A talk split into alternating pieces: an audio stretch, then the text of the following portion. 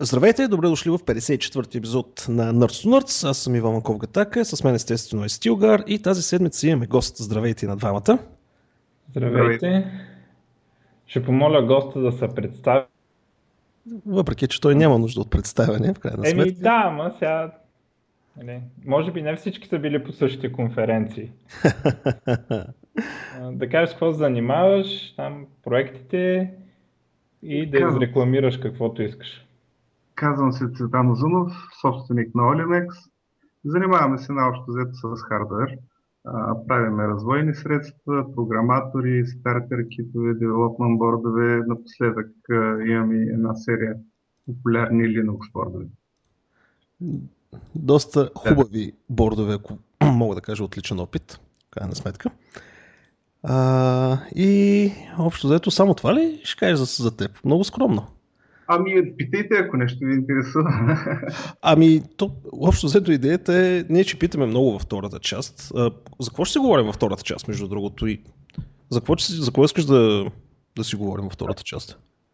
Ами, просто нямам нищо конкретно предвид. Ако искате, мога да ви кажа как, как направих Olimex, как тръгнаха нещата, как направихме тези платки с open source хардвер, въобще как, как се развиват там нещата. Въобще, ако нещо ви е интересно, питайте. О, аз имам серия от въпроси, защото на няколко конференции се опитвам да, как, както се казва, да се докопам до теб, да те поразпитам малко и се, се разминаваме по някаква причина. Или аз ще водя, или ще, тръг, или ще се тръгнеш, или нещо подобно, но а, ако искат... Да? Винаги е лимитирано времето и Да. не може да се А, а и не съм и единствения, който се опитва да се докопа до теб, ако трябва да бъда честен, поне от това, което съм видял, така че предполагам, че ти е а, бръмнала главата от разни хора, дето непрекъснато идват да ти задават едни и същи въпроси. А, но да, окей, обаче във Е, втората сега ти част... е паднал. Е, сега ми е паднал. Добре.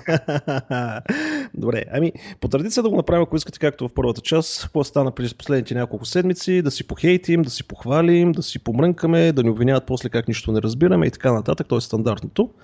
И след това вече във втората част да се занимаваме с сериозни неща, които наистина се случват, дете се вика и са български, може да си ги пипнеш, ще са на световно ниво.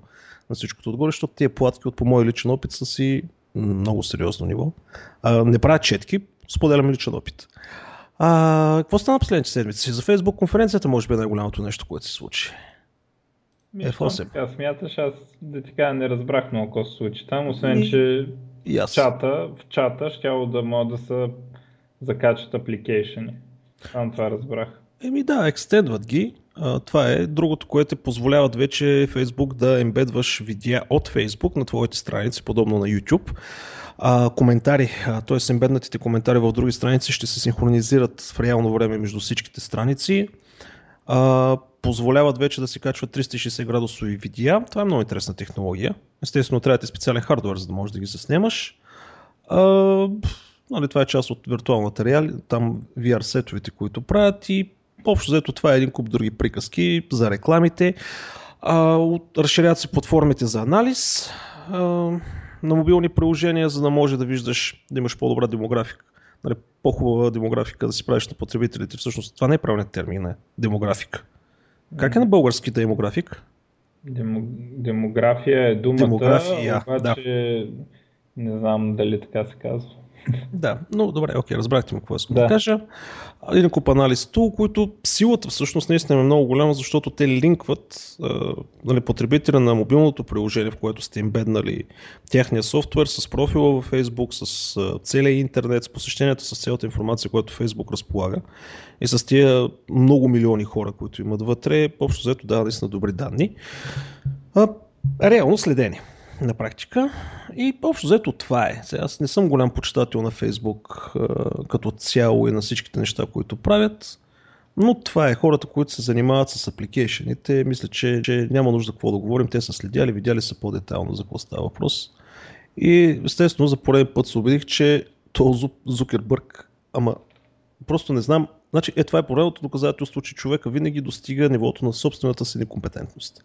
Неговото е доста високо ниво. Е достигнал. Абсолютно високо ниво е достигнал този човек, нали? защото аз отделих от личното си време, съжалявам, че гледах Фейсбук конференцията наистина, но Както и да е. Да, не се справям по-добре от него, обаче мисля, че за такава компания в такива мащаби има много по, как да кажа, по-правилни хора да управляват. Не казвам, че аз съм за тях или нещо подобно. М- какво друго вкарваха? Я само да погледна. А, да, то React, тяхната, е това може би е най-така нещо, което най-много ни засяга като програмисти. А, аналога им на React, което е софтуера за... React е тех, тяхно. Еми да Всъщност правят нещо като форк, най-грубо казвам. То не е форк, ами добре, а, развиват е го. Тяхно. React е на Facebook поначало. Добре, значи това, което ще правят е или нова версия, или нещо като форк. Всъщност го развиват React доста... React Native ли говорим? Ага, React Native. А, значи React по принцип е а, библиотека за web, нали, за single page mm-hmm. application и такива неща, за а, web технологии. Това, което а, то съществуваше, те го бяха обявили преди конференцията, сега го направиха open source, доколкото mm-hmm. такова. Е, React Native е това, което ти пише на JavaScript, то компилира специално интерфейсчета и я компилира до native платформата, в случая iOS и Android, и компилира го до native widgets и се следва модела за разработка, който е на React, който е много интересен някой гост, дето да, да говори за това. Ама, то още е, че няма много хора с опит още, защото, е, защото е доста ново, в крайна сметка. То още не се води, няма версия едно. Нали? Да. А, но моделът е доста интересен. Моделът е, а, че а, имаш модел, който а, пасва на, а, на интерфейсите нали, и се байндва към съответните контроли и ти го апдей, апдейтваш го и реплейсваш целия модел. Съответно, фреймворка а, минава и прави div между, а, между два, двете дървета, нали, които си му дал за модел а, и апдейтва само частта, която е трябвало да се апдейтне. Това е модела и е доста интересен, особено когато модела е immutable. А, много така се, мен много ми харесва концепцията, това дете не ми харесва, че трябва да пише JavaScript. А, да. има, и, има и още едно така нещо, дето ма дразни, че имат един декларативен език, а, който а, се пише директно в JavaScript и след това трябва да се пуска отделен инструмент, отделен тул, който а, да ти компилира а, то JavaScript с това JSX се нарича, да, да ти го компилира до чист JavaScript, където JSX се замесва с извикване на JavaScript функции.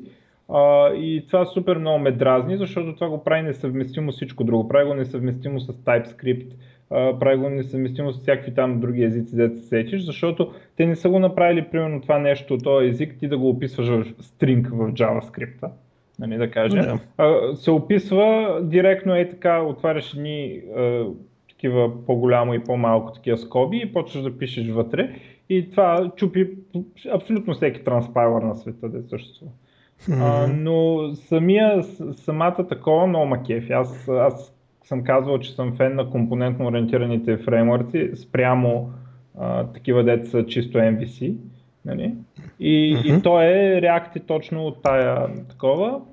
И се надявам някой ден да намерим някой, който когато стане по-популярно и повече хора са го използвали на практика, защото нали, не е въпрос да. да си да говорят хора, дето какво са прочели, аз мога да прочета и да кажа нещо. Да, всичко отива на JavaScript. Скоро очаквайте Linux kernel версия 4, JavaScript, нали, версията с JavaScript. А, та така. Да. сайт, на който бутваш в веб браузера си Linux. Да, да, спомня си го някой. С да, това... прекомпилатор от C към JavaScript беше направен. това е до SMJS. Да, това, това е до SM това не са брои, трябва да е native. Но на, някой си беше поиграл жестоко. Това си спомням си го, да. А, да, бе, това е, колко свободно време трябва да имаш, за да седнеш да направиш ти емулатор на JavaScript? Тоест виртуална машина на JavaScript, защото това е, мисля, че беше виртуална машина. Ама... Още повече го бяха осложнили. Ама те, ако компилираш си кода, трябва само да минеш да изчистиш грешките. Не, не, не е баш като всичко, което може да се напише на JavaScript, ще бъде написано да, на JavaScript. А, веб браузъра. Да. Между другото, Facebook обявиха нещо много интересно. Изтече, т.е. те не са го обявили, но изтече една много интересна информация, че а, са сключили договор с AMD а, да произвеждат специфични процесори за техните дейта центрове. ARM базирана архитектура, която е направена, т.е. instruction set вътре в самите процесори е специално подбран за специфичните нужди на Facebook. И реално система на чип е цялото решение. Има някакви такива ликнати снимки на някакви прототипи, не е потвърдено, но не е отхвърлено. И всъщност нали, тук се запреказва за това, че следващото нещо, което ще така като тенденция, като пазар, което ще се развива е така наречените къстъм сокове. Ам, реално процесори за специфични нужди, но мен, мен ме е чудно, даже смисъл, твоето мнение, Цветане, за това, всъщност има ли такова нещо, възможно ли е технически, колко е възможно да се направи, моля да изкоментираш. Абсолютно, че е възможно. Аз се чуда какъв е смисъл, какво, какво толкова специфично има във Facebook, което да, да е по-различно от, от всяко друго приложение. Ми, не знам, може би мащаба. Това, това, или... се разбира, за скалирането или, или паралелизъм, там някакъв разпределяване не, на... Най-вероятно искат да пестат ток и топлина, нали, съответно, което е същото, и, защото имат много-много сървъри никой няма толкова сървъри. Може би Google имат. Да, да, да. Ето, а, това отдел... е предимството на ARM, на ARM спрямо X86 архитектурата сега в момента, ама просто не знам, че дали ще има нещо специфично на хай левел, някакви там а, неща, които да, да ускоряват а, или улесняват. А може би разпознаването на лица в снимките, разпознаване на обекти в снимките, ам, нещо по-специфично за тези графове, които ползват непрекъснато за връзки и линкове на информацията. Може там да вкарат нещо хардуерно вътре. Да, да имаш... проблема, проблема е следния, че колкото повече осложняваш тези неща, толкова повече започват да консумират соковите. Така че на, на ARM соковите сега консумират малко, защото са риск архитектура, много редуциран instruction set. Ако започнеш да го правиш комплекс instruction set, ти отиваш към Intel и, и ще загубиш това предимство. Mm-hmm. Аз не съм си мислил, че да кажем, ако се направи чисто хардуерно, нали, логическите вериги с транзисторите да, да кодират JPEG или да декодират JPEG, всъщност ще бъде много по-ефективно, отколкото ако е софтуерно декодирането. Той сега в момента хардвер е много бърз и е много силен, просто програмирането изостава. Има вече а, по 128 ядрени процесори, има а, архитектура, но, но софтуера, който се пуска върху тях, не, не е въобще правен за такава архитектура. И оттам има просто много, много а, възможности за оптимизация при писане на, на самия софтуер. Mm-hmm. Така, т.е. самия софтуер не прави оптималния instruction set за процесора. Абсолютно. Ние сега четох някъде по веба, някакво момче пуска наша платка с двоядрен процесор, а, пуска някакъв Android и а, той каза ми, добре, ама той ми дава същия перформанс като тая едноядрената. И те каза ми, да, ти приложението да ти ги пускаш, те въобще не използват второто ядро. Да. Така да. че ти можеш да имаш много як хардвер, когато софтуер е върху, върху, който върви върху този хардвер не е оптимален, то просто е да, точно. А пък паралелизирането не е толкова лесна задача, колкото си мислят някои. Крайна сметка. Поне моят скромен опит с паралелно програмиране се оказа, че е доста по-сложно това, отколкото изглежда на пръв поглед. Да. Все пак знаем, а... че Linux, им, Linux пък каза, че е, опити да се парализира софтуера е загуба на времето на всички. Което... Това ли съм го чул?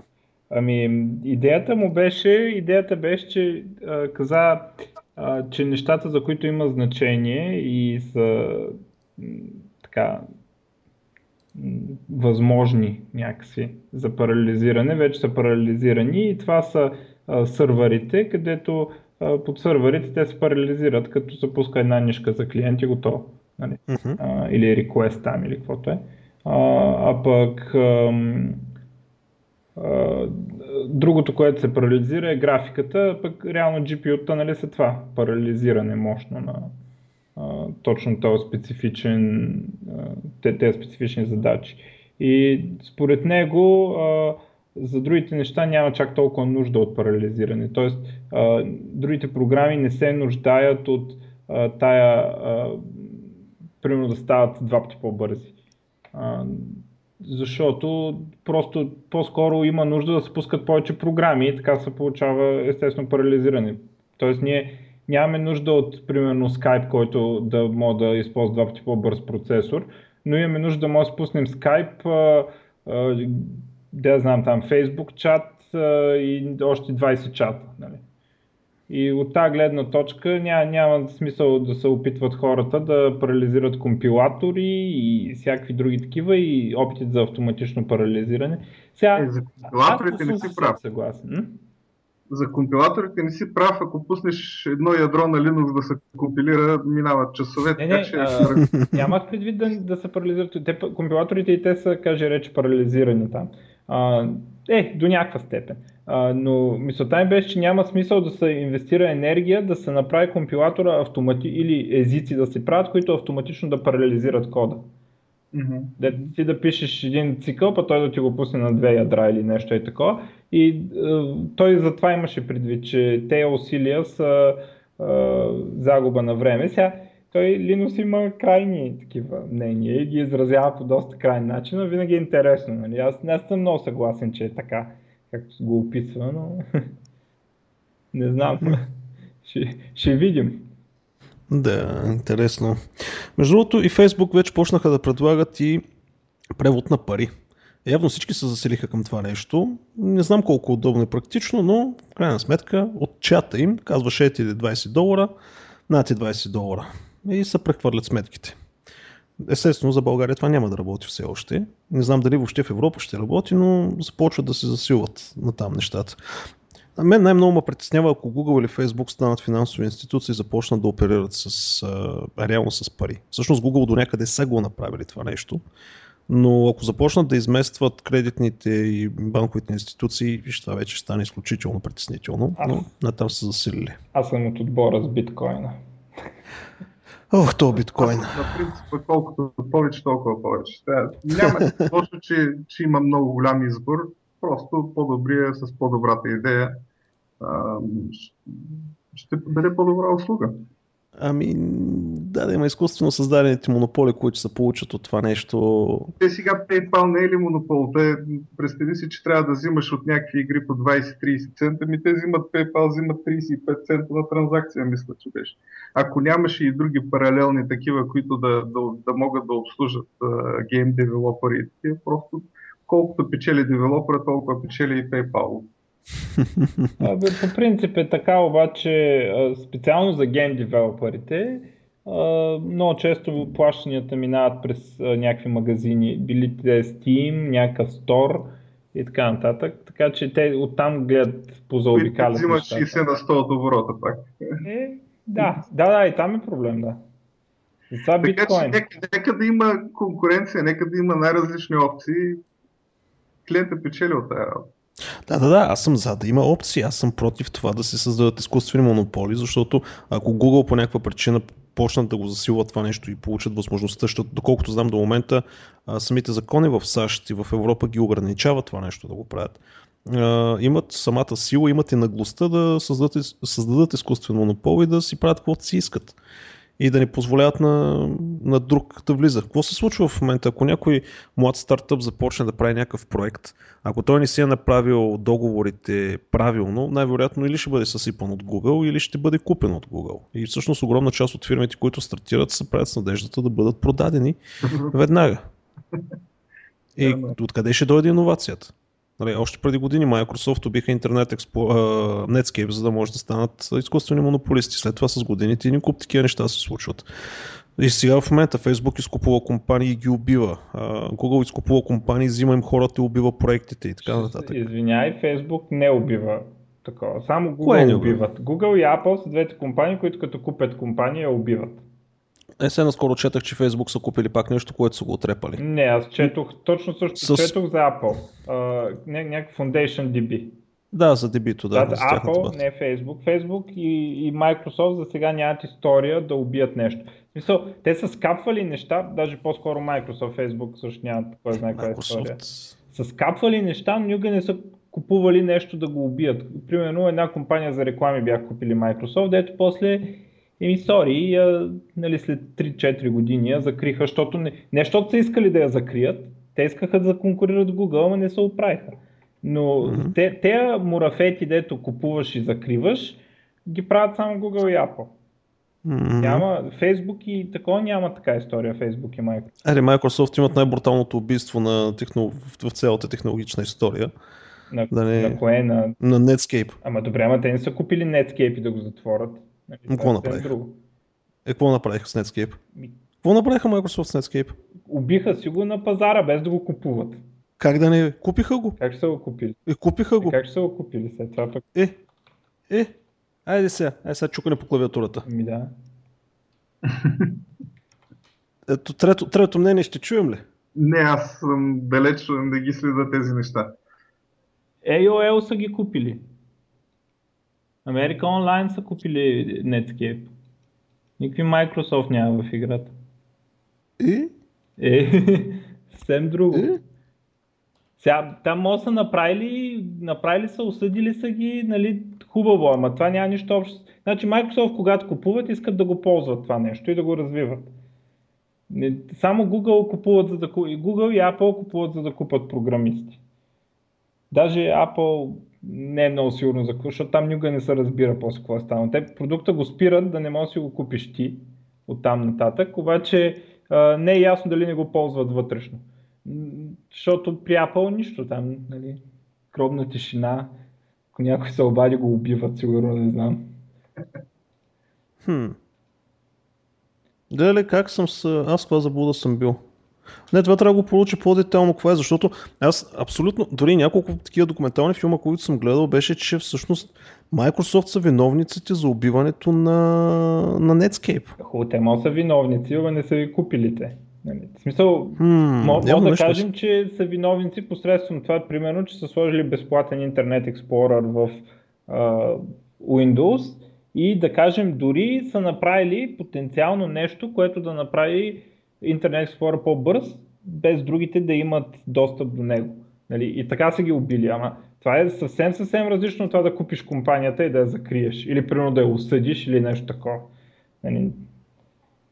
Не, те нека са виновници, хубаво, те, те са виновници, ама по съвсем друга методология.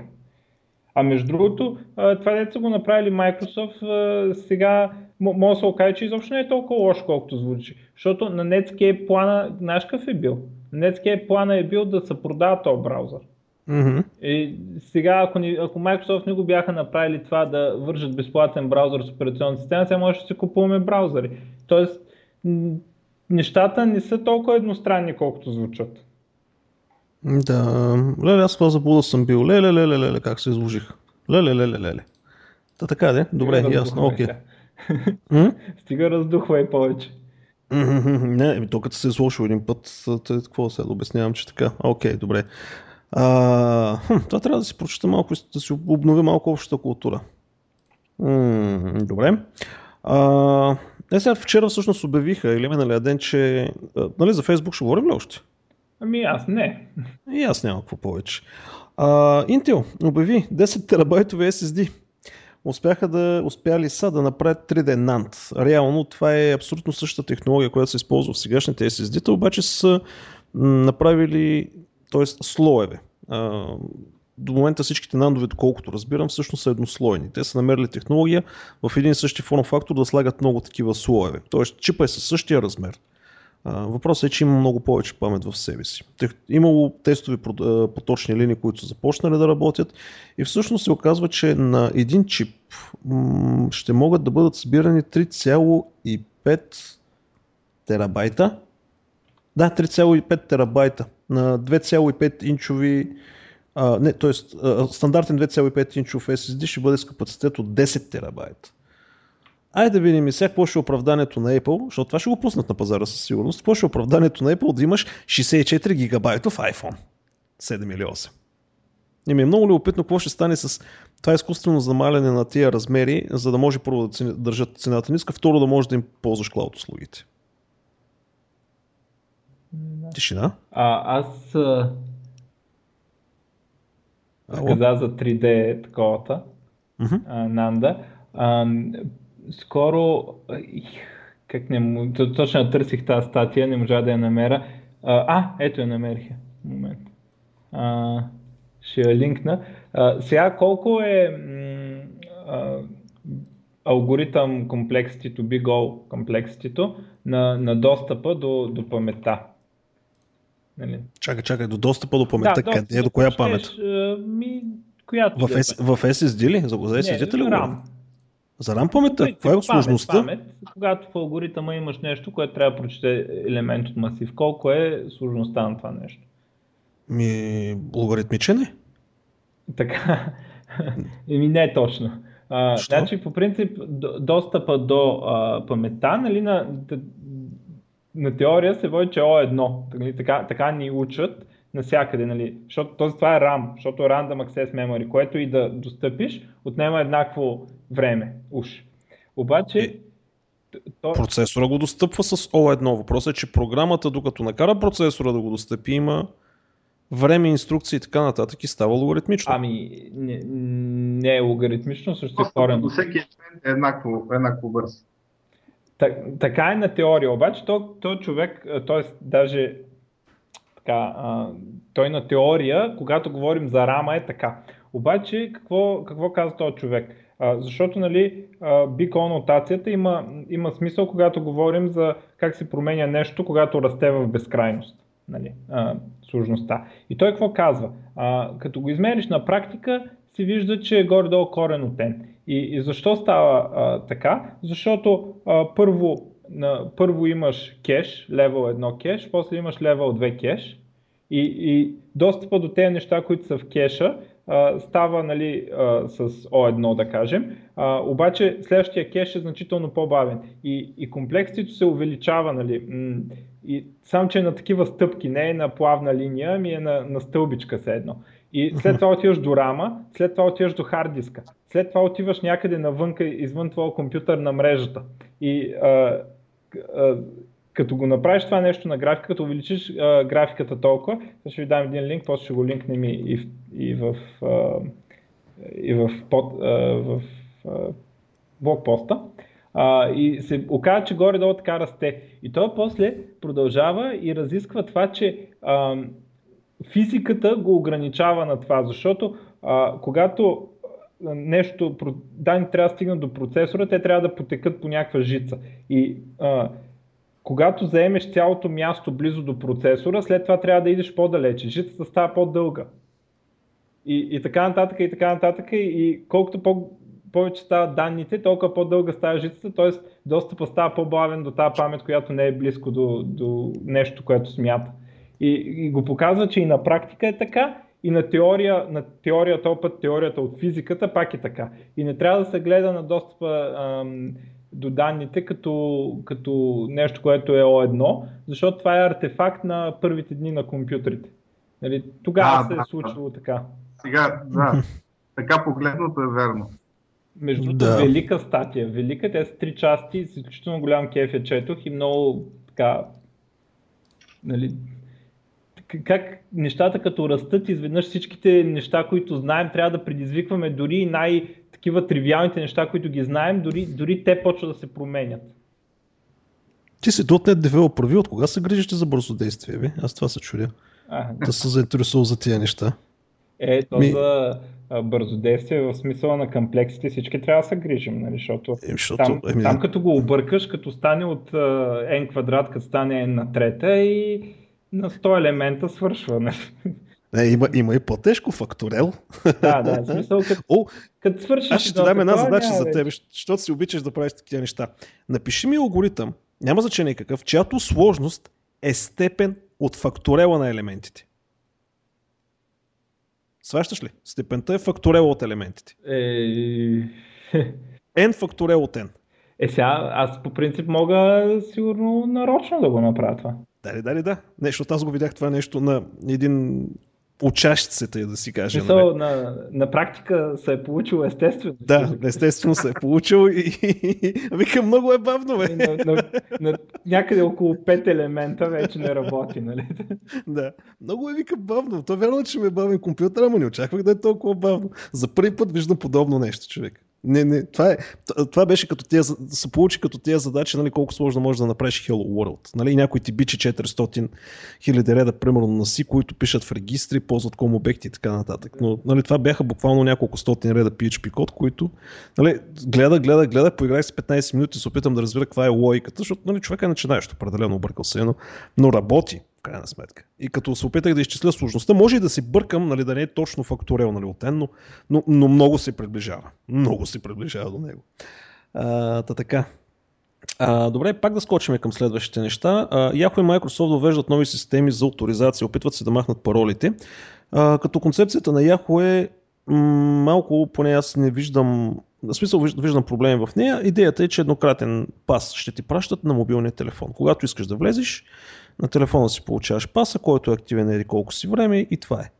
И тук идва големия въпрос, ами ако телефонът ти го откраднат или някой друг има достъп до телефона ти, Забелязвам една тенденция, че последните няколко години масово security започва да се вързва с телефоните. Значи още преди няколко години, заради моите проблеми с Google, те предпоч... в смисъл за тях по-голяма тежест се оказа а, телефона ми, телефонния ми номер и авторизацията през телефона ми, отколкото личната карта. Нали, това тогава ми светна една лампичка в главата, че Нали, това не би трябвало да е така. Официален документ е издаден от държавата да има по-малка тежест от един телефон. Обаче много компании започват да изнасят цялата сигурност в мобилния телефон. Не мисля, че това е правилно. Абе, ти не мислиш, ама аз един колега имам, дето а, на него, нали, като, като дойдеш с сет такова, не мисля, че това е правилно или тръгнеш да му доказваш нещо, на него лафа му е, практиката показва, нали, mm-hmm. и според мен идеята тук е, че практиката показва, че хората си губят телефона много по-често, по-рядко, отколкото някой им краде паролата и много по-рядко, отколкото си губят личната карта. И в крайна сметка са стигнали до извода, примерно от Google и така емпирично, защото практиката показва, че най-хубаво телефона, защото хората най-рядко си губят телефона. Да бе, ама все пак, нещо, просто как да ти кажа, е така, виждаш една идея, не можеш точно да обясниш къде е проблема, ама като цяло не ти харесва цялата идея. И мен не ми харесва, но да. Да, не, а не пък ми е Microsoft, много симпатична. Да, подхода на Microsoft е малко по-различен, само да видя как точно бяха решили те да го правят. А, те ще го правят с биометрия. А, говорим за сканиране на ирис, разпознаване на лице, отпечатъци, т.е. в Windows 10 говорим конкретно а, са вкарали съответните апита, които говорят с външен хардвер, когато има нужда да използват камерите, за да може биометрично да бъдете авторизирани, а, което всъщност е по-доброто. Нали, по отношение на сигурността, нали, биометрията доста отдавна е доказана, че е много по-добра от а, всичко друго. Трудно се имитира ирис. А, между другото, е това ми е също много любопитен въпрос. Казват, че ирисологията, нали, тия дето ти казват от какво си болен, като ти гледат ирисите, или не знам така ли се казват тия лекари, нали, били много точни, била много точна наука. Същевременно се казва, че ириса си, си променя, т.е. Нали, защо цялата започна от начало. Цялата биометрия по сканиране на ириса седи върху факта, че ириса не се променя той един и същи в рамките на почти целият живот, като пръстови отпечатък. Как тогава тия хора, деца занимават с четенето на ириса, тия псевдолекари или лекари, или не знам как се наричат, ти казват, че ти си болен от теди какво си, просто че ирисът ти не се променя.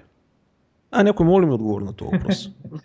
Защо се променя един не знам. Мисъл, сега, а, всъщност, някой от вас занимава ли се с така биометрия, сканиране на ирис и други подобни неща? Колко, колко време, в смисъл, наистина ли е така, примерно, че 5-10 години този ирис ти си не променен? Няма И аз, защото не съм го проучил, но просто ми е любопитно. А, добре, де, така де, общо взето това е. Но това с телефона ти да бъде като лична карта, м-м, м-м, твърдо не. Абсолютно ами, твърдо не е за мен. Е, сега Apple ползват iPhone за плащания, така че то, то, това е още по-опасно. Ти имаш достъп до банковата сметка през телефона. Точно. Именно. То, то там вече почнаха хаковете. Да, И то, нали, ние говорихме за това миналия път. Хака е много лесен.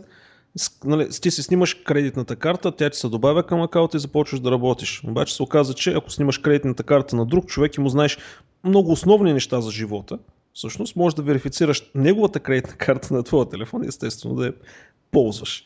И нали, това не е проблема точно на Apple, по-скоро на банките, но това е въпрос, че м-м, Mm-mm. Също няма кефи. Цялата работа. А, добре, дайте нататък. Ами, добре, сега. Фейсбук, Мейсбук, за мен най-важната новина от миналата седмица е, че бетата, не, бетата на Legacy of the Void, т.е. втория експаншн за StarCraft 2, ще започне в края на месеца и Blizzard са публикували така и на видео и на един детайлен блог пост какви са промените, откакто последен път говориха за това. И всички там, които се интересуват, да си апдейтнат в профила в Battle.net. Има една опция ни отметки, за кои игри се интересувате от бета и съответно профила на машината и може да ви се падне бета ки и го дайте на мен, като ви се падне. Искромен, искромен. И така. Та така. X-Files. X-Files. Ще има, който си падат. Значи това, това от тези сериали, дето или ще го обичаш, или просто ще го мразиш от всякъде. Аз съм от хората, които го обичат. Много странно, мен ми е някакъв такъв Ма ти винаги си изключение на всички правила, бе, Стилгар. Аз, откакто те познавам тебе, още от едно време от uh, WebLancers ли се казваш, тази фирма, да. работихме. Още от времето на WebLancers ти си винаги, някак си как успяваш да го направиш, винаги обаче настрани от общото мнение. Uh, в смисъл това е конкурент. Наистина ли така правят хората? Наистина ли? Ме ами, повечето хора... струва много средна работа, това X-Files. Ами не, на, няма тая луда в база като Star Trek и останалите стар неща. Но си има много верни фенове и интелигентен сериал, безспорно интелигентен сериал. Не някакви хора седят в една кабина и летят от тук до там без да си обяснява. Има интрига, има, държи се много близко до, до, до, до реалните неща, как биха се случили евентуално. В смисъл, физиката, науката, този тип неща, логиката им е вярна. А, и това ми хареса. 13 години ги, ги нямаше, сега ще пуснат нов сезон. Между другото... Мини сезон. Скоро се въртеше а, по, по някакви телевизии го гледах. А, така фанах някакви епизоди и мога да кажа, че не е остарял добре. В смисъл някои неща, дето тогава са били така в рамките на разумната научна фантастика, сега изглежда доста нелепо. Е, тук почти всичко е така. Еми, на някой им се получава по-добре от други. Не знам. Е, да. Да, съгласен съм. Да, така е. А, между другото, хората, които ми четат блога, а, наскоро бях публикувал едно нещо, нали, какво ще следва след YouTube. А, не очаквах, че толкова бързо това, което писах в тази статия, се случи на практика. Значи има няма две седмици. Накратко, голяма част от професионалните създатели на съдържание в YouTube се опитват да се махнат от YouTube, защото YouTube има много кофти политика и ограничава много неприятно. И на практика се появи един нов сайт, който се нарича Vessel, който дърпа голяма част от сериозните YouTube създатели на съдържание. и в крайна сметка се опитва да, се, да направи конкуренция на YouTube, но за сметка на качеството, не за количеството. Става въпрос, там видеята са професионално направени, по професионални теми няма, дали то си качил а, как кучето му копае в двора или някакви подобни неща. Не. Професионални тематични видеа. И а, за момента сайта набра доста голяма популярност. Сега да видим дали ще я задържи. Има много сериозен пик за две седмици.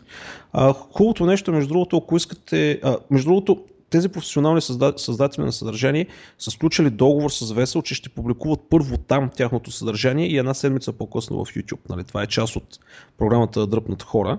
Ако в момента се регистрирате в Весел, получавате една година безплатно. Впоследствие ще бъде с някаква форма на плащане или на спонсориране или на нещо подобно. Така че хвърлете едно око. има много, наистина, от най-добрите ютубъри са там и най-хубавото на сайта е, че подредени, рекламите са по много правилен начин, няма такива идиотщини. А, много освежаващо, простичко и приятно направи сайт. Просто иска да го спомена.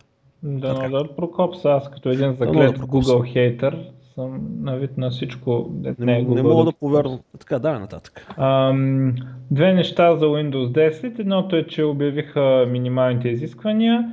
За 32 битовата десктоп версия, това е 16 гигабайта памет, хард диск памет и 1 гигабайт RAM за 32 битовата версия и 20 гигабайта диск и 2 гигабайта RAM за 64 битовата версия. Има обявени изисквания за телефоните, ама не ми се четат, защото са 1000 разделителни способности и там при по-високите разделителни способности изисквания скача на 1 гигабайт RAM, а иначе са 512. Това не е толкова интересно. По-интересното е, че Windows 10 ще да бъде безплатен апгрейд за всички, дори тези, които нямат легален Windows. Не го ли опровергаха това нещо? Ами, не то. Microsoft за пореден път тотално усират маркетинга и а, така не може да се разбере какво става. Значи, ам, ще може да, да си апгрейднете Windows до Windows 10, ако ви е кракнат или пиратски. Но а, това, което значи, оригинално се спомена Китай. А, заради Китай се прави тази работа. Uh-huh.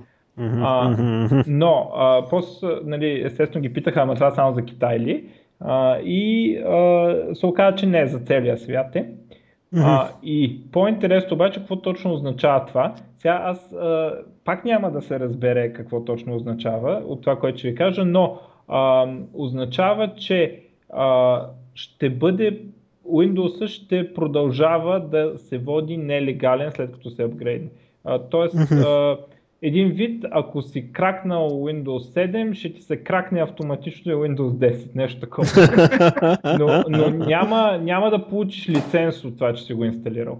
Ага. Нали, а, Ама ще се работи, да? Ами, а, сега едно време, то, мисля, че по времето на Vista, имаше едно нещо, а, Windows Genuine Advantage, дето а, ти позволяваше, детекши дали Windows ти е кракнат, а, някакъв софтуер, че там някаква част от Windows, и а, не можеш да инсталираш някакъв софтуер, ако не ти е Genuine Windows. И софтуера, който не можеш да инсталираш, обикновено беше софтуер от Microsoft, като Windows Media Player, примерно, не можеш да го инсталираш, ако Windows не ти беше genuine. и когато се инсталираше Windows Media Player, се пускаше това тулче, да го проверяваш. Сега, реално тото не е спирал да съществува през цялото това време, обаче аз от сигурно 5 години не съм, не съм виждал софтуер, включително и на Microsoft, който да проверява това нещо.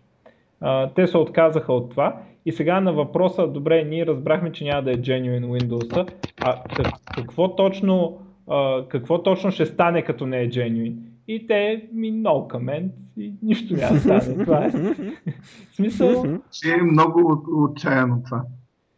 Ами, Качете то... си Windows на всяка цена, дори, дори да сте пират. Еми, не знам, сега за, за Китай си е отчаяно, защото да. Е, доколкото разбрах, няма да има security апгрейдове и такива malware protection и прочее и прочее.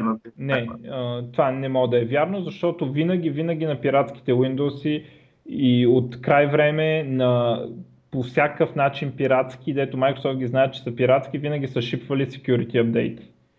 Винаги е било това. А, точно това няма да го... Това няма да е, абсолютно съм сигурен, че няма да е това.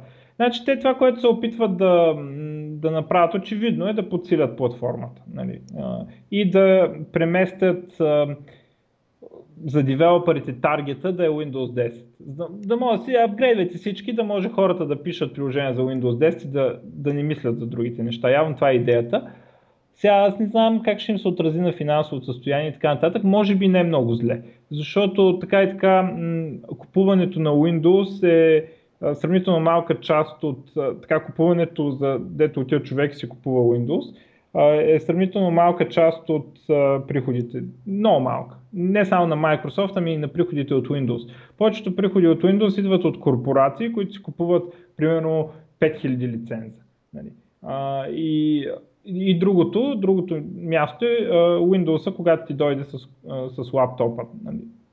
Това е другото място, където са много пари. Така че от тази гледна точка това не прави голям проблем. И те също а, за OEM, за компютрите, те как, как го правят там? Ами а, там ще, ако един път е имал Windows това нещо, вече може да го апгрейдваш с а, който си искаш Windows в бъдеще, така, нали, примерно Windows 11 като излезе, ще може да го апгрейднеш без пари, а, като това е а, естествено, докато следващия Windows, докато ти поддържа този хардвер, защото в един момент нали, минималните изисквания ще се качат или нещо такова ще стане и няма да може. Така че финансово може би, да знам, гледат да засилят платформата а, срещу сравнително малко финансов демидж за тях. Така и така хората не си купуват Windows и, и не го апгрейдват а, платен в такива степени, че да има значение финансово. Да, добре. Ама пак направиха голяма каша с това, обявиха го, никой не разбра какво е. Те са да. експерти в маркетинга, да. определено. Сега, пак за Windows 10 и Linux, отново по същите проблеми с Wi-Fi и подписите, електронните подписи за други операционни системи. Пак се опитват да подбутат тая система, че ако си купиш лаптоп OEM с Windows, да не можеш да качиш нищо друго никаква друга операционна система, освен Windows, който си идва с... Чак, чак, това, това пък никога не е било никаква друга операционна Те, той не е минал. Опитаха се няколко пъти не. да го прокарат това нещо, но не успя никога, никога да мине. Никога не е било никаква друга. Е, значи, така, винаги SecureBot е проверява е дали се зарежда автентичната операционна система, като ключе е записан в фърмуера на UEFI-то. И тогава, ако не отговарят ключовете, не зарежда. Добре, обаче това така. изобщо не означава, изобщо не даже то не е вярно, че само Windows е така. Red Hat е такъв, Red Hat е подписан. Примерно. Не, не е вярно, че само Windows е така. И да, нали, има такъв теоретичен проблем, който нали, естествено той не е имал възможност да случи, но изобщо не е вярно, че е само Windows. Обаче мога да кажеш примерно, че не мога да е примерно чисто open source, защото ти Red Hat мога да го вземеш, ама сертификата, дето е подписан е на Red Hat. Добре, цитирам те статията. Значи, това последното бета на Windows 10, което е излезно, значи Arcs Technica е статията да, от да, Arcs Technica, така, проверявай, значи, Ограничението се реализира с помощта на промяна в условията на ползване на SecureBot, която е част от UEFI. Въпросната функция защитава компютър от изпълнение на неупълномощен коп на етапа на зареждане на операционната система. Тези промени в условията на ползване всъщност са несъвместими с Linux. Тоест не. Linux и да искат не могат да подпишат. Не е вярно. Това изобщо не е. Не, си, не го разбираш правилно. Значи, а, всеки Ама, може... Аз си цитирам на с техниката статията в момента. Не, значи... са, не са окончателни решения, но в тази бета, която са пуснали на Windows 10, това е нещото, това е начина по който работи. Добре. Може да го променят в финалната. Не. Първо, а, самия софтуер няма абсолютно, а, нали, той Windows не мога да каже на BIOS какво да прави. А, второ, а, това, което са променили спрямо Windows 8 е, че а, вече, когато беше Windows 8, беше задължително, задължително за OEM, за примерно там Dell, HP и такива хмаци, а, да предоставят опция това нещо да бъде изключено.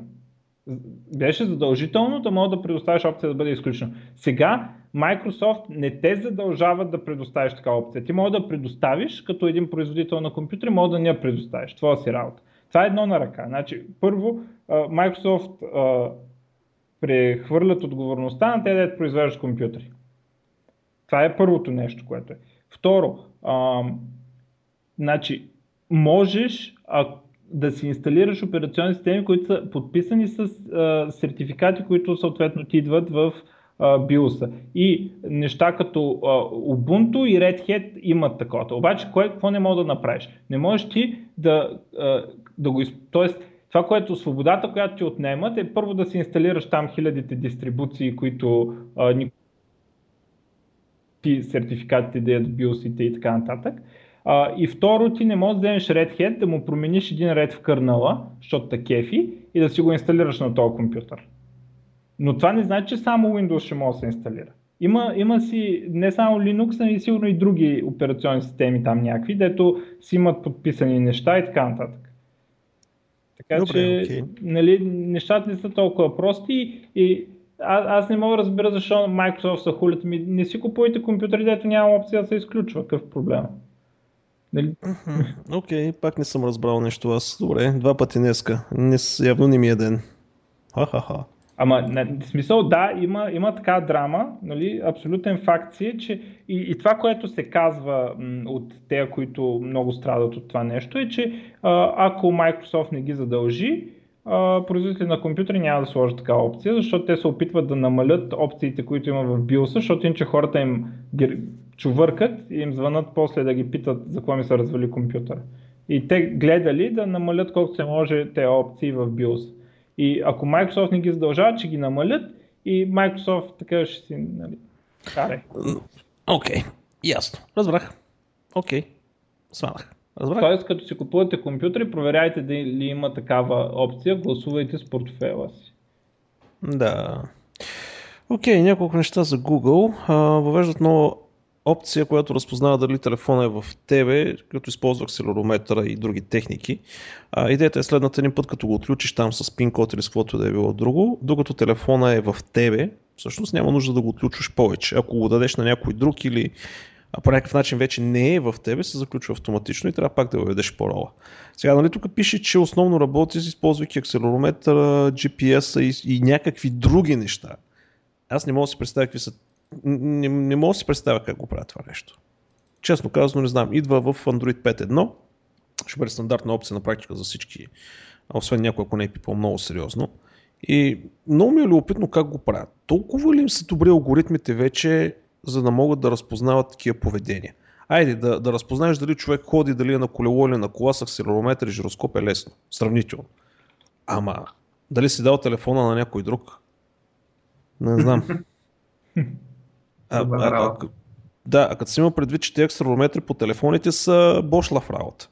Нали, сега, те са направени да, да видят горе-долу къде е нагоре, къде е надолу ти върт на екран. Нали. Ставиш ако оставиш телефона на масата и излезеш от стаята. Ами да, и не знам точно какъв е. Опитах се да намеря някакви детайли. Нали, най-детайлното описание на TechCrunch и, и така. Кой знае какво са направили пак. Защото аз съм си играл малко с акселерометри, има шум, има тези където са по телефоните са пълен буклук, нали, те няма и нужда да бъдат някакви високо прецизни акселерометри. Не знам. Бе, те са... Абе, мозъци са гугълци. Отделно, един куп обвинение, че Google е равно на честна конкуренция, манипулирано търсене, все повече се разпреказва това нещо, един куп разни такива дела ще започват скоро време. Европейската комисия нали, официално каза, че иска да разцепва Google. А, то не е комисията всъщност.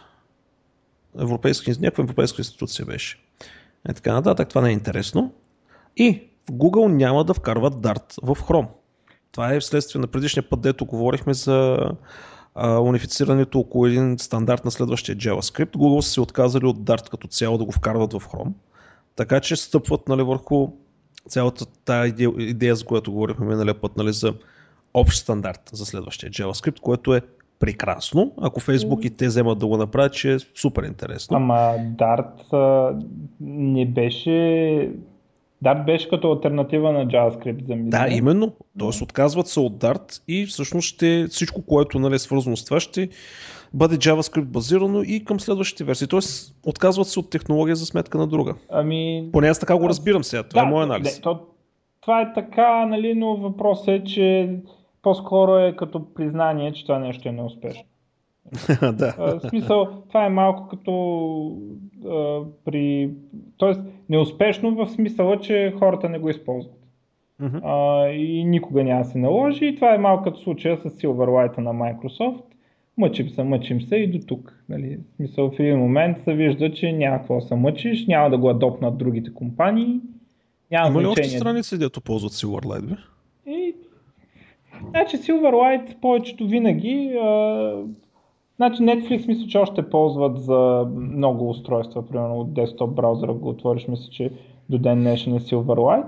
Uh, значи двете неща, за които се ползваше Silverlight бяха видео uh, нали, в публичния веб и това, за което се ползваше много, беше uh, такива реално, което би било desktop application, internal line of business application. Нали? Тоест, в разни фирми, вместо да си правят десктоп програма, която се инсталира по компютрите, си правят десктоп програма, която я отваряш на URL.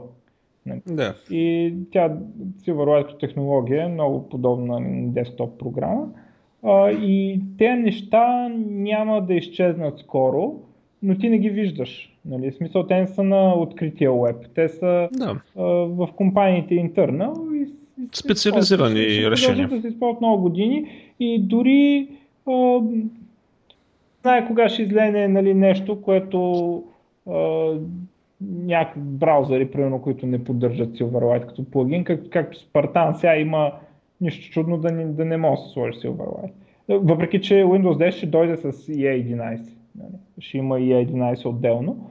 Но а, така, че хората едва ще... Чакай бе, нали, нали казаха, нали, ще го отказват са вече, ще го убиват. Ама, значи първо това е преименуване плюс махане на легасито. Това ни, никакво убиване не е, защото как се нарича енджин, който е получен от енджина на предишния браузър, направен от същия тим, дето е правил предишния браузър и се шипва същата операционна система, с която предишния браузър. Какво като... Мгм. Аз му викам нова версия, ти как му викаш? М-м. Е. Ама чакай сега, значи в Windows 10 ще има Internet Explorer 11 и Spartan. Да. Два браузъра. Да, за да, Отделни. Два отделни браузъра. Да, Internet Explorer е с цел Legacy. В Spartan няма да има никаква Legacy поддръжка за сайтове и така нататък, за никакви неща, а пък в включително и плагини и може би и Silverlight, може би, не, не знаем М-м, още за това. Ясно, разбрах. А, а Internet Explorer 11 е там да не спре на хората бизнеса. Нали? Защото да не се окаже утре, че електронният ти подпис не работи на Spartan и айде. Той защото ще работи на Internet Explorer 11. Еми работи. Работи. Даже в смисъл те повечето предимно електронните подписи чувам, че предимно на IE работили, защото много често не били тествани на друго. А, и нали има така драма и да, ще си идва, най- най-вероятно ще има примерно да го инсталниш или нещо такова. Нали? Но, но ще си идва с тази цел. Единствено. Ясно. Разбрах. Добре. Има само още едно нещо за Google. Пак поредната штура идея да генерират ток или да прехвърлят интернет с хвърчела, балони и разни подобни неща. А, реално какво са направили като прототип? А, значи това са хвърчела, 8-9 метра като размер, което имат ветрогенератори на тях и ги пускат а, на височина и всъщност хем летят, хем генерират ток и според това, което пише от Течност БГ статията, а, могат да изпращат 600 кВт надолу към Земята. Сега, на мен не ми става ясно 600 кВт часа, в смисъл, 600 кВт за един час, 600 кВт за един ден. Как ги изпращат надолу по Земята? В смисъл, опаковат ги в пакети. или много хвърчила. А, да, това е също много добър въпрос, наистина. А, и най-вече как предават 600 кВт надолу, защото ако е с вълни, радиовълни, 600 кВт, не искам да съм някъде наблизко да има 600 кВт излъчване на къси вълни. нали, ако не знаете за какво става въпрос, при 600 кВт ще си изпечем. Буквално. Значи, два, в, като бях в армията го видях това нещо, има едни станции военни за предаване на много високи, на много дълги разстояния. Пържола беше оставена на антената и само се, нали, тъй като те имат варианти през морзов код да работят, само так, так, так, три пъти се направи на морзовия код, пържолата бе изгоряла. Така че това са много сериозни неща. Така че Google, пф, не знам, тия хора много летят във въздуха. Балони, а, дронове, дето не кацат с години, слънчеви панели, ветрогенератори във въздуха. Бе, явно имат някаква идея, ама поне аз не мога да я свана. Нали, това с интернета няма да стане. Тия балони да ти пускат интернет, според мен това е бита карта от всякъде. Как, смисъл, какво ще, ще пратиш някой да, да отиде да... Как, смисъл, как го, как, го, как го управляваш това нещо? В смисъл, поврежда се, трябва да слезе за, за мейнтенанс по някакъв начин. Ами, Не знам. Това е някакъв кошмар. го мислили този въпрос. Е, да бе, да, там с умни хора работят определено, ама те да знам. Пак от тия неща, дето бе, нещо не мога да обясниш защо, ама ти се струва, че не е както трябва работата. Та, та, така. Другото, което имам са глупости. Ами аз имам няколко не глупости, ама кратки. Да, чу. А, Дай да направим.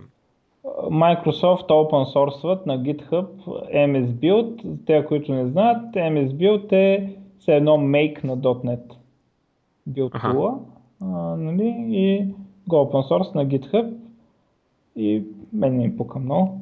А, Така, а, следващо а, за Windows Phone малко. А, Lenovo са обявили, че ще направят първия си Windows Phone 2015 някъде с явно Windows Phone 10, т.е. или Windows 10, както е модерно да се нарича сега. Xiaomi и Microsoft обявяват, че ще предлагат Android телефони, на които ще може да се инсталира Windows Phone и това ще е поддържано от двете компании като експеримент такъв, т.е. потребителя си купува примерно такъв телефон, я да видя да пробвам тази другата операционна система и си го сменя и ще видим докъде ще го докара този експеримент. Mm-hmm. Според мен до никъде, защото никой не си купува телефони така да се сменя операционни системи. А, така, в Google Play аз съм споменавал много пъти, че аз съм фен на това да се държи много на качеството на апликейшените в стора. Предпочитам стора да е а, с по-високо качество, отколкото с по- по-голяма свобода за девелоперите. А, и интересното е, че в Google Play въвеждат ревю, ревю процес от хора. А, Задължително? Ами аз така разбрах. Сега... Даже ми е попаднал като новина на мен. А, интересно, нали, в крайна сметка. За какво ми е на мен някой друг да ми прави ревю? Аз, аз се харесвам. ако, съм го, съм натиснал бутона Publish, значи се, се го харесвам. Аз съм голям фен на това и съм много разстроен, че Microsoft а, се отказаха от това. А, и между другото, качеството на апликейшните в Windows Store много падна след това нещо. Много. Аз съм силно разочарован. А, и в същото време съм още по-разочарован, че Google го правят тяхното. Всяко трябва да си купувам Android, баси. Докъде я докарахме. А, Ужас. Така. А, и а, още едно за Google. YouTube а, ще а, пуснат отново, а, те имаха преди, ама я спряха, опция за лайв стриминг, а, като ще се фокусират върху eSports и гейм. Припомням, че а, Google се опитаха да купат Twitch, но в крайна сметка купиха Amazon. А, и а, явно, като не успяха да купят Twitch, се опитват отново да направят YouTube платформа за лайв стриминг и са усетили къде е истината, естествено в eSports и гейминг. А, като преди това, а, предишният им опит а, на Google да, да се занимават с лайв стриминг, са опитвали голф турнир да стримват и така нататък, но това е нещо, което е не е естествено за интернет. Нали? В смисъл, зрителите на такива събития не са в интернет, докато зрителите на турнирите по StarCraft, League of Legends и там, каквото има още, те са в интернет. И, и затова а, сега са усетили, но мисля, че за пореден път ще е късно. Ще видим какво ще направят там. Mm-hmm. Да. И последно, mm-hmm. а, Twitch, а, докато сме нали, на темата, Twitch са нещо са хакнати и смените си паролите. Mm-hmm. Интересното е, че Twitch е единствената парола, която не ми пука много, че ми е открадна, защото аз се давам на някакви приятели да гледат разни канали с високо качество, дето имам абонамент. Така че там ми е съвсем отделно от всичко друго и ми е задаване. Ако иска някой да се логне с моя аккаунт и да гледа GSL, нали, StarCraft турнира GSL с високо качество. Нали? Да. Това дет му е хакнал да заповяда. А, но ако си шервате паролите от тази услуга с други, нали? Ето, имейла сте го получили, ако вече. Mm-hmm. Точно. А, така, и okay, аз няколко е така телеграфно да кажа. Cyanogen взе още 80 милиона а, инвестиция. А, не е ясно този път откъде идва цялото това нещо. Поне аз не успях да разбера откъде идват тези 80 милиона. Някакъв фонд а, за развитието, така че Cyanogen стана доста сериозно финансиран проект. Те почти милиард стигнаха вече финансирани гати. След наливането е на Microsoft, но общо взето там явно се готви нещо сериозно. Е, Microsoft май доста малко са дали за това. Ма Microsoft дадах, участват, да, мисля, че 20 на милиона, ние говорихме на път за него. Да, да. А, така че не знам какво ще стане там. А, какво друго? Curiosity на Марс е от, открил косвени следи от живот на Марс азотни съединения, които се получават основно, нали, не задължително, основно след наличието на живот. Така че, интересно. А, нас подготвят, т.е. вече обявиха, че ще правят мисия, която всъщност идеята е пращат космически кораб, който хваща един астероид, кара го до Луната, пуска го в орбита около Луната, от Земята се изстрелват астронавти, кацат отгоре, взимат а, семпли и се връщат обратно. Аз Цялото нещо... просто го разбрах от това. Еми, то това е. Новината. Идеята е да, да го хванат, да го вкарат в орбита около Луната, за да може различни мисии да отиват и да кацат на него. Ами аз не разбрах за орбита около Луната, но моден съм така малко през пръстия прочетох тази новина. Доколкото да. разбрах е ня- някаква орбита, която нещо с Луна, орбита с Луна, там нещо съблунар да, орбит. Ама аз както го разбрах, това се нарича орбита около Земята, която е по-близка от тази на Луната. Нещо такова, ама не знам. Здраве. Да, не... Добре, и аз го четмата. Абе ще ловят някакъв астероид, това е важното. И Добре. а, между другото, едно от по-интересни неща беше, че м- го определят не толкова като научна мисия, т.е. да видят какво има на астероида, а го определят като мисия за развиване на технологии. Тоест, mm-hmm. и едно от нещата, които казват, ако има в бъдещето астероид, който застрашава Земята, тези технологии нали, ще могат да се използват в, нали, да го спрат. Да, точно. Или да го купаят за ценни метали, защото се оказа, че астероидите всъщност имат доста ценни метали в тях. А, така, отделно Apple вкараха една такава програма, че ако си върнеш стария телефон, а, нали, дават ти отстъпка от новия телефон. Цените са безумни, нали, мисъл, 25 долара, 50 долара, някакви подобни смисъл, смешни цени спрямо това, какво си платил за него. А, и аз все съм се чудил, добре, какво ще ги правят тия? А, рециклират ги за ценните метали вътре или така нататък. Всъщност оказа се, че са сключили договор с Foxconn и тези изкупените ще бъдат продавани като използвани в Китай. Така че мисля, че е разумен бизнес модел. Добре са го измислили, в крайна сметка. Купуват го на безценица, продават го на почти реални цени. И пак печелят. Това бе да се гушиш от всякъде. И естествено, а, другото нещо, което наистина няма абсолютно никакво обяснение, а, шефа на Apple ще си дари всичките 785 милиона, които има лични пари, или там, нали, така нататък, за, в тази фундацията на Бил Гейтс, нали, за бедни, за развитие на на човечеството, нали, за борба с спин и всякакви други такива неща. А, реално нали, западните бизнесмени дават голяма част от парите си в, този, в тази фундация. Защо? Е, не мога да го разбера. И имаше един много интересен коментар нали, под новината, която каза, добре, ще хвърлиш 700 милиона долара за борба с спин. А няма ли да хвърлите няколко милиона да дигнете заплатата на китайците, които ви правят телефоните с няколко долара, защото това наистина ще има прак ефект върху тях. И естествено там като захапаха хората, Нали? Извинявай, че се прекъснах. Ефектът да, да, да, ще почнат да купуват нови и нови стоки, ще замърсяват повече околната среда. да, ама ти имаш ли някаква идея в крайна сметка, защо тези милиардери си дават голяма част от парите? Се дава. А, то това е много просто. Да, един човек колко може да изяде, да изпие. Те виждат, че това, което са направили над този минимум санитарен, който им позволява да живеят един нормален живот, не им е необходимо. И по-добре да, да го направят нещо хубаво с, с тези пари, отколкото да, да ги остават на второто че... поколение да ги профука. Или...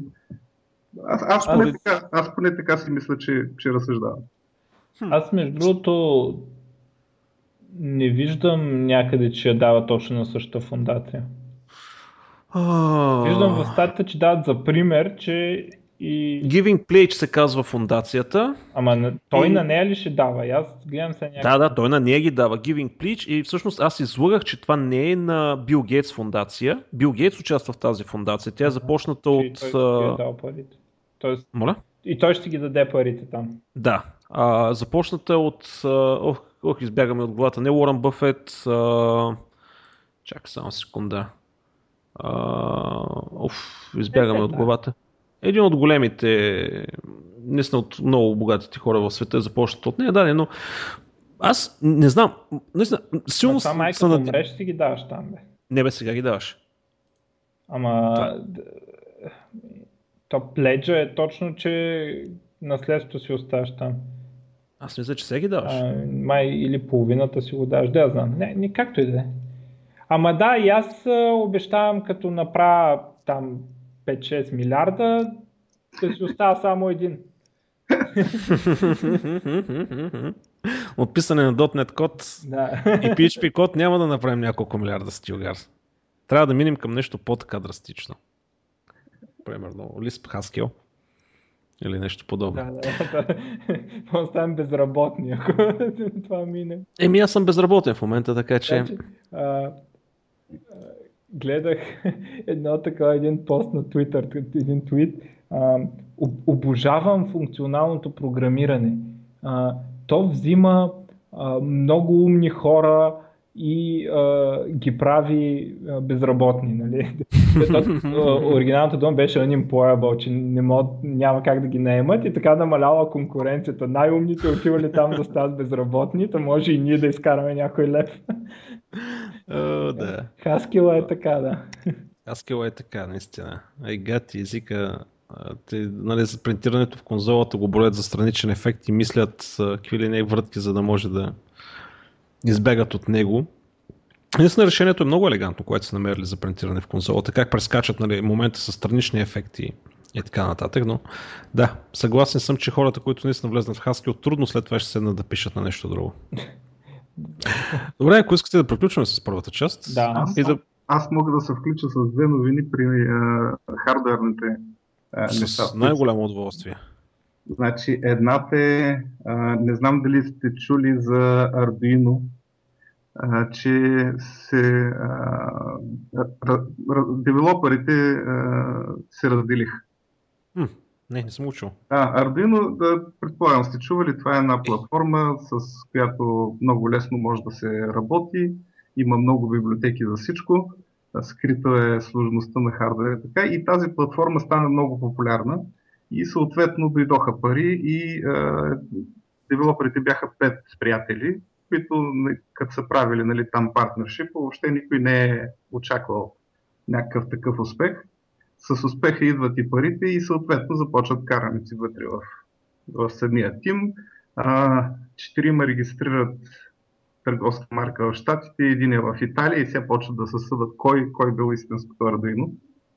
И Ох. най-интересното е, че този, който е италянец всъщност, той е произвеждал платките за Arduino, там пише Made in Italy и прочее. През цялата минала година той парите ги е прибирал без да дава на никой от другите четирима. и де факто хората казват, аз сега ще купувам Made in Italy платките, за да съпортвам Arduino тима. Точно обратното става. Те, дето купуват нали, платките, направени в Италия, са пълнили само джобовете на един от тях, който е италянец. А девелоперите които Е, това е, е, това е педерастки номер. Е, не, Ама то- наистина, Това показва, че въобще дори приятели да почнат да правят нещо, трябва да обмислят всичко, защото докато няма пари, няма проблеми и в момента като се дошъл успеха и парите и всеки дърпа навсякъде чергата Да. по него си. имаше един много сериозен, хубав цитат, не знам от кой беше, че парите не променят хората, парите просто показват това, което е скрито в хората. Абсолютно. И да, е, това наистина е гадно. Край, край цялата тая работа, понеже делото се води в а, Масачусетския съд, а, а в щатите всичките дела са онлайн. Може да четеш всичко. Значи Мгм. и защитата какво предлага и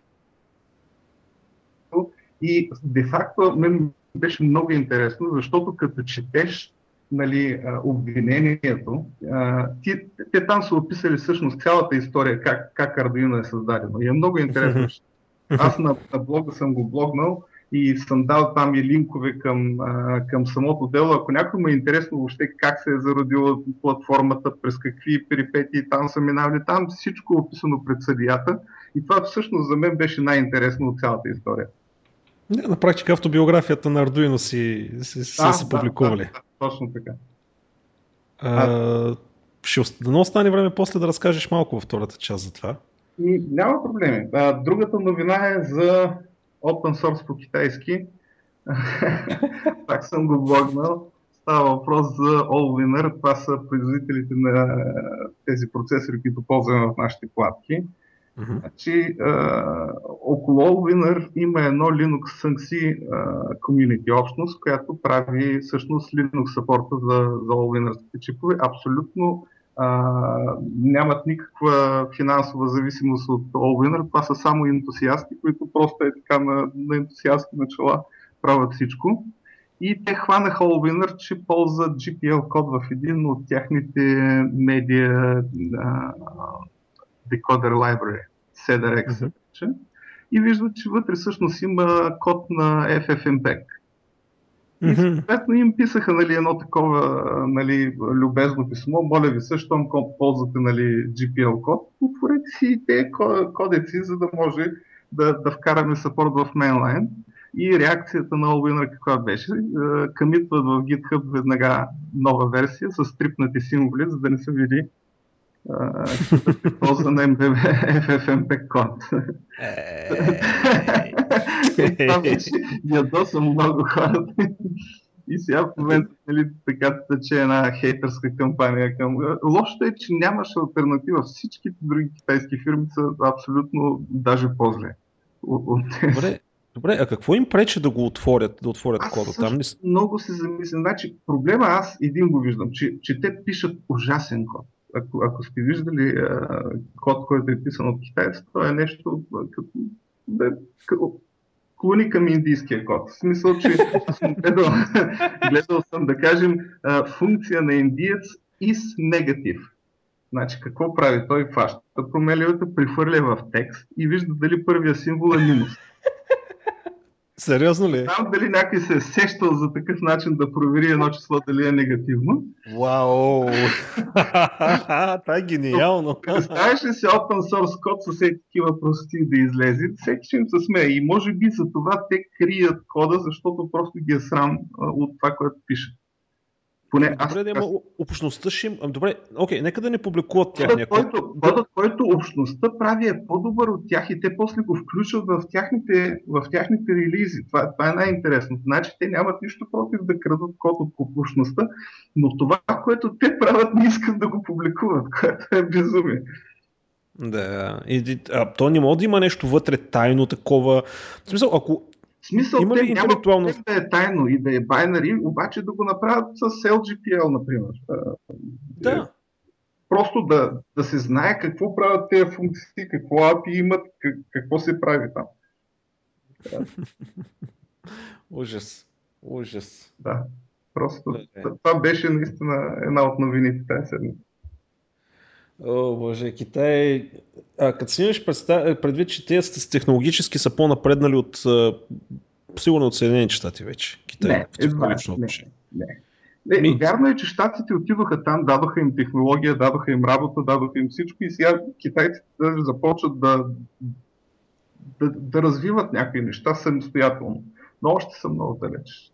Да, може би си прав, още не е дошло времето. Има ни познати, които се занимават с внос и износ специализирано и те ми разказаха една история, че преди години а, едни стъкла са правили само в Венеция, ма от точно определени майстори, много тайно, нали, много специални стъкла, които са декоративни, било то за лампи или за нещо друго. И никой другаде в света никой не може да ги прави. И в един момент Китай, отиват няколко китайца там, научават се на занаята и в момента Китай е автоматизирал този производствен процес, карал го е в поточни линии правят ги масово, цените са паднали зверски много и буквално са убили а, нали, този пазар на, на старите майстори и на всичкото отгоре ги прати по-качествено от тях. И всъщност това не е било само в този сектор, ами навсякъде. Пращат си хора, взимат ноу-хауто, връщат се обратно, държавата ги спонсорира зверски много, да развият производството, да, да развият това ноу-хау, да го предадат, да създадат екипи и хора, които могат да работят с него. Явно това е някаква държавна политика от много години, която е във всички сфери, не само в технологията. Но Китай си е Китай. Сега. Бати. А, добре, ако искате да приключим за първата част. М? Добре. Добре, окей. Значи ще се видим във втората част.